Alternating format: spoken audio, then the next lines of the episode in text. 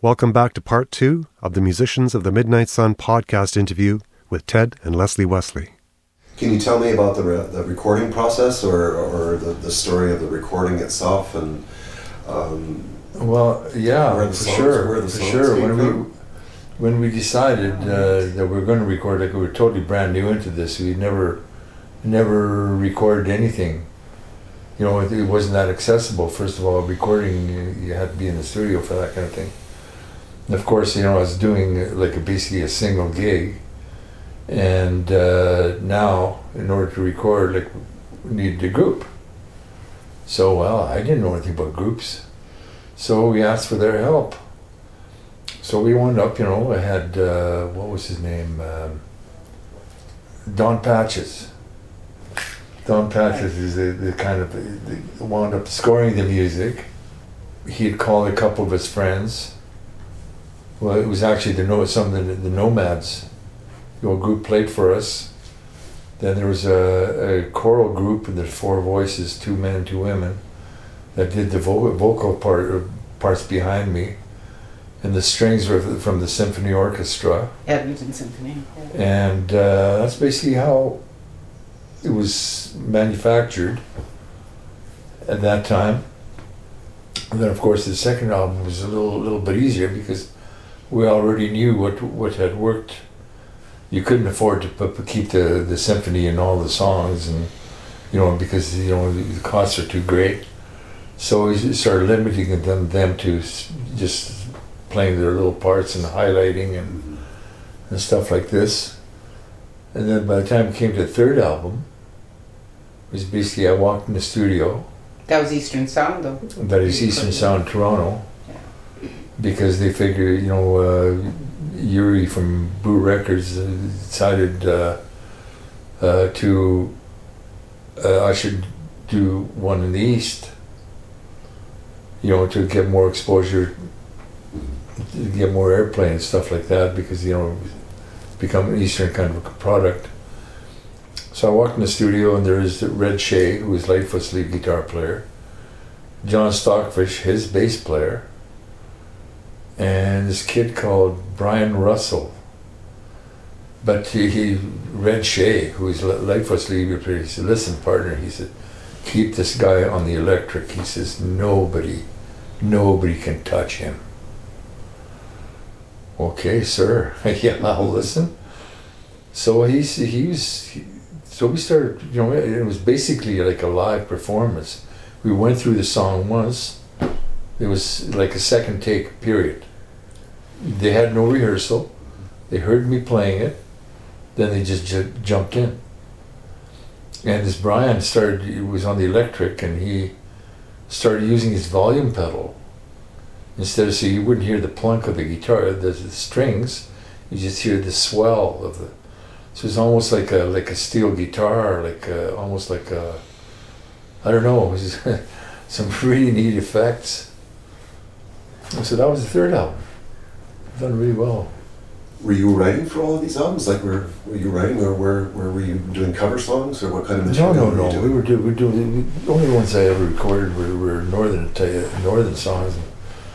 They had a lot of them. Like if you're t- talking the eastern or, uh, Inuvik area, that was Bob Rosika, most of his stuff, and then Wilf Bean came along, and, uh, and then I did a few of my own, and uh, Doug Leonard, of course, helped write a couple of tunes where he wrote the poetry and I put it to music kind of thing. And Frank Ferguson, uh, uh, never heard of uh, Chuck McAvoy, but uh, I told him the story and he put it down. And Yeah, uh, recorded it. And uh, you know, it was just kind of more of a co- congr- co- One of my favorite songs is Caribou Song, and we were living in Vancouver short for a short period of time. Ted was doing a stint in Vancouver. We are living in one of Pat Carney's homes there temporarily, and the phone rang and Ted was in the shower, and it was Wilf Bean, and he said, "Where's Ted?" I said, "He's in the shower. Can he call you back?" And he said, "Well." I gotta catch a plane really quickly, so but he said I just wrote this song and he said Ted's gotta record this, he's gotta record this. And I said, Okay, what is it? Send it to us and he says, I'll sing it for you. So he sang Caribou Song on the phone for me. He says, Tell Ted he's got to record this. So I'll call him later. So uh, he's. I think he ended up sending us a, Oh yeah, a cassette or something or a tape of tape of it. And he said that I, he said I basically wrote this song for Ted. It wasn't a cassette. It was a reel to reel. yeah, real to real, and it became. Uh, one, well, it just it's a beautiful, incredible song. And and Wilf Bean was like that. He wrote from his experiences in the North, but he had no desire to record it. And years later, when we contacted him, when we redigitized the, like I was telling you last night, the three albums, he dug. He said, "Oh, I've got some more stuff, Ted. I'll dig it up. I'll dig it up." you know, so, you know, people sang and recorded and wrote for the love of the land and the people. It, it wasn't. There was no ulterior motive. There was no. Yeah, it was to share. It How did, how did you meet? How did you meet these guys, or did they they just hear about you and then contact you Well, that way? basically, and then well, the north is pretty small, like you know, like Yeah. we- uh, you know, you're always passing through Yellowknife, This is true. and you in those days you always wound up stopping at the hoist room, or Yeah. or I'd be traveling and come across these people. Yeah, so Yeah, I remember Vizika saying, "Yeah, do what you want with them." You know, like, and then Wilf was a little different because there were more layers with Wilf because Wilf was a good friend of my sister's and had connections with the community that my sister lived in in Vancouver, and and so they had mutual friends, and they're still friends to this day. And he he's retired now and living in uh, Nova Scotia, I think it is. Yeah, so we had lots of kind of other connections with Bean throughout the years. But wonderful songwriter. Oh my God. He's a beautiful human. being, Beautiful like, person. he's- Beautiful human being.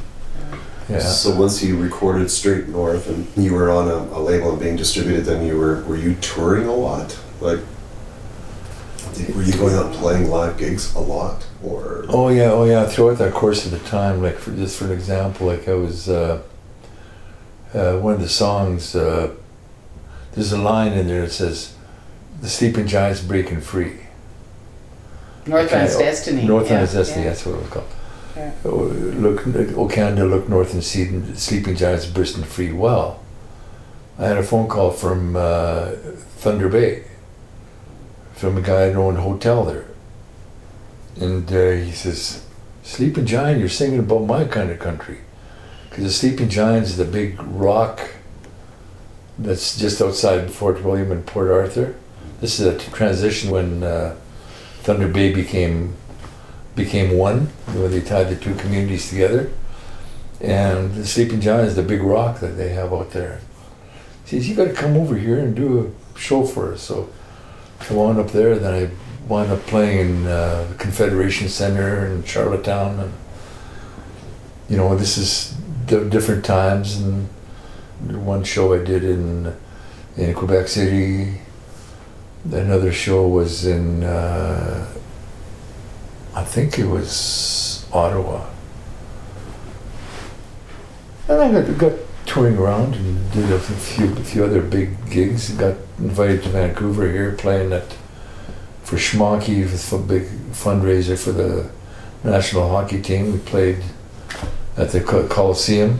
Oh, that was 73, 1973, yeah. Yeah, so? It sounds like you were starting to rub shoulders with a whole other sort of level of musician Oh, yeah, and yeah. composers, arrangers, studio musicians. Well, But, just an uh, example, after after we did the barge thing, Ian Sylvia came through. I opened for them. Valdy came through. I opened for him for for Valdy. This is in the late '60s then. Well, Ian and Sylvia would have been 1968, and Valdy would have been a little bit later than that. I was still at yeah. public school there. I remember because It was because common for Ted to open for whatever because I opened for them big and act uh, came through. Valdy came up there and started started playing. Busted two guitar strings, bing bing, and he was playing a Martin like mine, and I just finished. So we swapped guitars. He's never forgot that? No, we met him years later in Fort McMurray. He came up, so I'm thinking we've been gone from Fort Mac now for, for almost five years. So maybe six years ago, Wally came through and played the Keyano College in Fort McMurray, and we had not seen him for decades. We waited around till he was done and in the lobby, and everybody was getting autographs and stuff, and then he looked at Ted and he kind of said, Ted, Wesley? And he said, hi. And he shook his hand. He said, you still got that Martin? Wow. You know, it's a tremendous memory Valdy has, just incredible. Yeah. You know, but he said, no, he, he really enjoyed that show in Yellowknife. He said, I really enjoyed that show. So even before you were recording, you were rubbing shoulders with the Ian and Sylvia's and the Valdys and all Oh, this. oh yeah, of course. Well, yeah, because... the world because- is pretty small. Yellowknife, I mean, there weren't that many musicians. And then in Lightfoot, Yellowknife of course, that- is coming through. Uh, Yeah. like uh, he was one of my mentors. Uh, I grew up falling in love with him and doing the storytelling part of it that he did that he does so well. He was he, he was quite a kayaker. He used to do. Uh, uh, he was come come up to do the Coppermine River a few times, and he'd stop. We ran, ran into first of all we ran into each other at the Junos. What what year would that have been? 77. Okay. Yeah. So we had uh, met him then. Then we we re met again when he was coming through Yellowknife. He'd stop in and basically stay with us. Yeah, he stayed with us for a couple of summers, just like overnight, so he wouldn't have to, because he would get hounded at the hotels and stuff. So Mhm. he'd stay with us and So we had the privilege of getting to know him yeah, quite we well. him a little bit there, and then I got invited to play for the Miss World Canada pageant in uh, in Ottawa, and he was playing in it. And uh, Harry Chapin yeah. played at the same show. So I got an invite, and you know, to, to to Gordon's place after, and it was quite quite beautiful home in New York. You said you were at the Junos. You got to meet Gord, Gord Lightfoot at the Junos. They were really fun because we also knew Trooper really well because uh, Brian Yeah, Smith Brian was a, Smith, a yeah. neighbor of Ted's best friend in, in Langley, so we already knew Brian quite well. So of course they were at those Junos. They were big. They their a song I think one for the money, two for the show had just come out and they'd been nominated. And then we we sat at a table with Liona Boyd and uh, and the Emeralds from Edmonton who were up for a lot of awards. And um, of course, that was the year that Murray, Murray McLauchlan's song, um, Farmer's Song, was so big, so he won in that category. I actually, I actually sold more albums. Actually, Ted would have won that without that song, I think, because and uh, he, he, we had sold so many but he albums. was more popular. He, We got a lot of he got more airplay, airplay right. than, than and it was an amazing song. And I mean, that song has, has stayed the test of time as well. But the Junos were fun because we knew people there. We had a great time. We, we just had a great so time. one of the albums, your album of that year was nominated. Like you were nominated. Is that Yeah, what it was Uh, a song called uh, um, Long Dusty Road. Long Dusty Road. Yeah. From uh, Wolf's, right? north of Canada. Yeah. Yeah. So Yeah, exciting just, times. just beat me out the bugger. But that's okay. Like, I still I sing the farmer song at the yeah. Still usually sticks. perform at the Legion here for the for the, They love for the guys yeah. and there's a lot of farmers in this area and you know, people get quite teary eyed and Oh, and that year too, Pat. The big, the big uh, song of that year was Carroll Baker, and she had come out with Kris Kristofferson's song um, "Lord Help Me Jesus," and she sang that live. And you, I mean, she brought the house down. Powerful, powerful singer. She sang it live at the Junos as a guest singer, right? So that was, yeah, it was a good year. It was a good year for music. powerful moment Yeah, for sure. it so was. This is very, again, very early. So it was right at the end of the era that you're looking at, like Yeah, you're looking at yeah, to the to the mid seventies, but it might yeah. fit in there. Yeah. Oh yeah. No, for sure. But again, in, in, in those years where, where I think you know the Canadian sort of music quote unquote industry was just sort of trying to get out from underneath the American industry Uh, and, of course, find it itself. And so the Juno Awards, I think, were sort of at the time just a pillar of. Of Yeah. that, the industry being able to celebrate its own, whereas before that there wasn't really sort of anything that way, and so it, it No, really it's true. was bringing the sort of national Bring community. Canadiana. That's Yeah, exactly. basically what. which- Yeah, and that's what it, it actually. tied- that's it was felt tying the like, too. country It together. Like Yeah. that. The biggest thing kind of drives me is the, that, you know, first of all, you look at yourself. Yeah, Who am I? Well, you know, you have to t- keep pride in your in yourself in order to be able to recognize others for doing the same. But as a collective, this is this is what you come up with. You can come up with Canadiana. You know, sure, yeah, Gordon comes from there. Uh, you know, you got your Stan Rogers. Uh, you know, uh, John John uh, Hine, or Ron Hynes, I mean, and uh, you know these these guys are tremendous performers, tremendous. That was such an honor meeting Stan Such Rogers. storytellers. Oh, Yeah, tremendous storyteller. you know, Yeah. Well, and, and mentioning Stan Rogers, and maybe we'll just carry it, carry it just beyond the seventies. Uh, Well, you have to if you want, because that's Folk on the Rocks. Well, okay, so there you're coming off of Yeah. again ahead of your times. You just keep wrapping it up there, and so you're in the late seventies and and and integral in folk on the rocks So how did that all come together? So Folk on the Rocks became out of an idea of it. If you back up the bus a year or so ago, Ted was invited to, I think it was 1976, if I remember correctly. He was invited to play at Fuego Folk Festival in Faro, Yukon.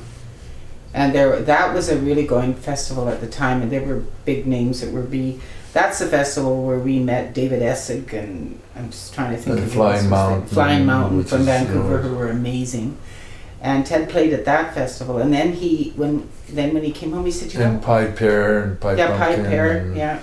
So he said, "Why can't we do something like this in Yellowknife? We should be able to do something like this in Yellowknife."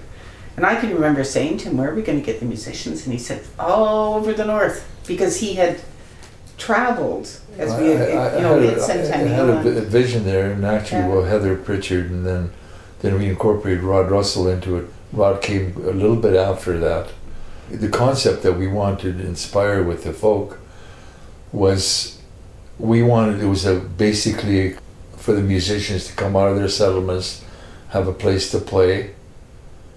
You know, I was being very selfish, thinking this is for the musicians Yeah, really was. Yeah, you know, this is for the musicians to get together and to exchange ideas and play together and and just rejuvenate and recharge for going back to their little settlements and you know so, you so they got something new to practice they hear new sounds and and new ideas and then we thought okay well but we should have, we should incorporate the south so we'll bring in three groups from the south but they have to be able to share, to teach, and to do workshops with the rest of the musicians. Like this is without the public, right? Mm-hmm. Like a you know It was like a, work, a workshop, a big workshop. a big workshop, and then, then you together then you perform, Yeah. show off your your talents, and this is where the audience comes in. The audience just benefits, reaps the benefits of the the crop that was planted, and, and you know the fruit get they get the fruit. but didn't the idea, honey, come out of Stage on the Rocks? That came before Folk on the Rocks. Well, Stage on the Rocks was behind the Garden Apartments, where we initially filmed uh, the Canada Day celebrations. Okay. When CBC came in, they decided because they went right across Canada, they finished off in Vancouver. Then they came north because we had the Midnight Sun. So we'd actually finished the whole show in the north. So the stage was set up, built on the basically on the the edge of the frame lake, and there was a beautiful outcrop of rock right behind the garden apartments, uh, where the midnight sun would be coming in from the north, reflecting off the water. Right kind of stage left. The audience was sitting up on the rocks, watching all this. And we were singing, you know, like was like a little small amphitheater, right? We called that stage on the rocks. But I'm sitting there pl- playing, and I'm looking around, and people sitting on the rocks, and just like uh, good scotch or something on the rocks, you know, it was folk, folk on the rocks. That's where the name came from. So, Yeah, Sandy's yeah, Folk on the Rocks, Sandy's uh, Beach. its first year was 1980. officially 1980 was 1980s. founded. ma- That was the first folk So festival. the stage on the rocks would have been was before that, 1979, I think. it 78 and 79, Yeah, they did yeah. two years there. Yeah, but that's where the name came out of. Still a, an institution up there, and still Yeah. you know going strong. Although it's it's definitely changed as the music has and as the musicians have, and just a turnover in the But the, the big thing is still the Northern Collective that uh, you know the, the, the, the musicians of the north. That's that's who Yeah. basically I care about. hmm You know. Well, it's evolved, but it's but at least the essence of the idea, but the original idea was there. But it really was in those early days. It was a musicians' festival. One of the other prerequisites that we had in those days was it was acoustic. Yeah. Yes. Ye- yes, you were mic'd, for- for- but you weren't plugged in. You weren't plugged in, yeah. You know what I mean? So, well, except for the bass, maybe. Yeah. You know, but uh, it was it wasn't Keeps like it in that guitars and yeah, it was, it keeps was it in all that- acoustic, that- something you could throw on your back and and play by the campfire and Yeah. you know, that's basically what it was. Because when you're in a village or a little small settlement, you're not plugged in. No. This is this is what you do. You know, my favorite story of Folk in the Rocks, Pat, is in 1980, and I was working in the bank at the time, and myself and my assistant accountant were charging the money. In those days, there was no credit cards, nothing. It was all mutilated cash, right? and so we had this little hut out there. So we went out early the first day of the folk festival to kind of set up, and I remember thinking, I wonder if anybody will come. And it was a beautiful morning. It was early. It was probably about eight o'clock in the morning, and all of a sudden, I heard this fiddle in the background. This beautiful fiddle, and then I heard the guitar, and I thought that's Ted.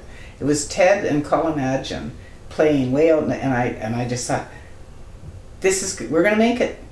I just I just had this overpowering feeling that you know that if nothing else happens, this is what was meant to be. Colin from you know the Arctic and Ted from Yellowknife, and they got together and they just started playing. They just started jamming. It was just amazing. And from then on, it was like we were and we were overwhelmed with people, and no security.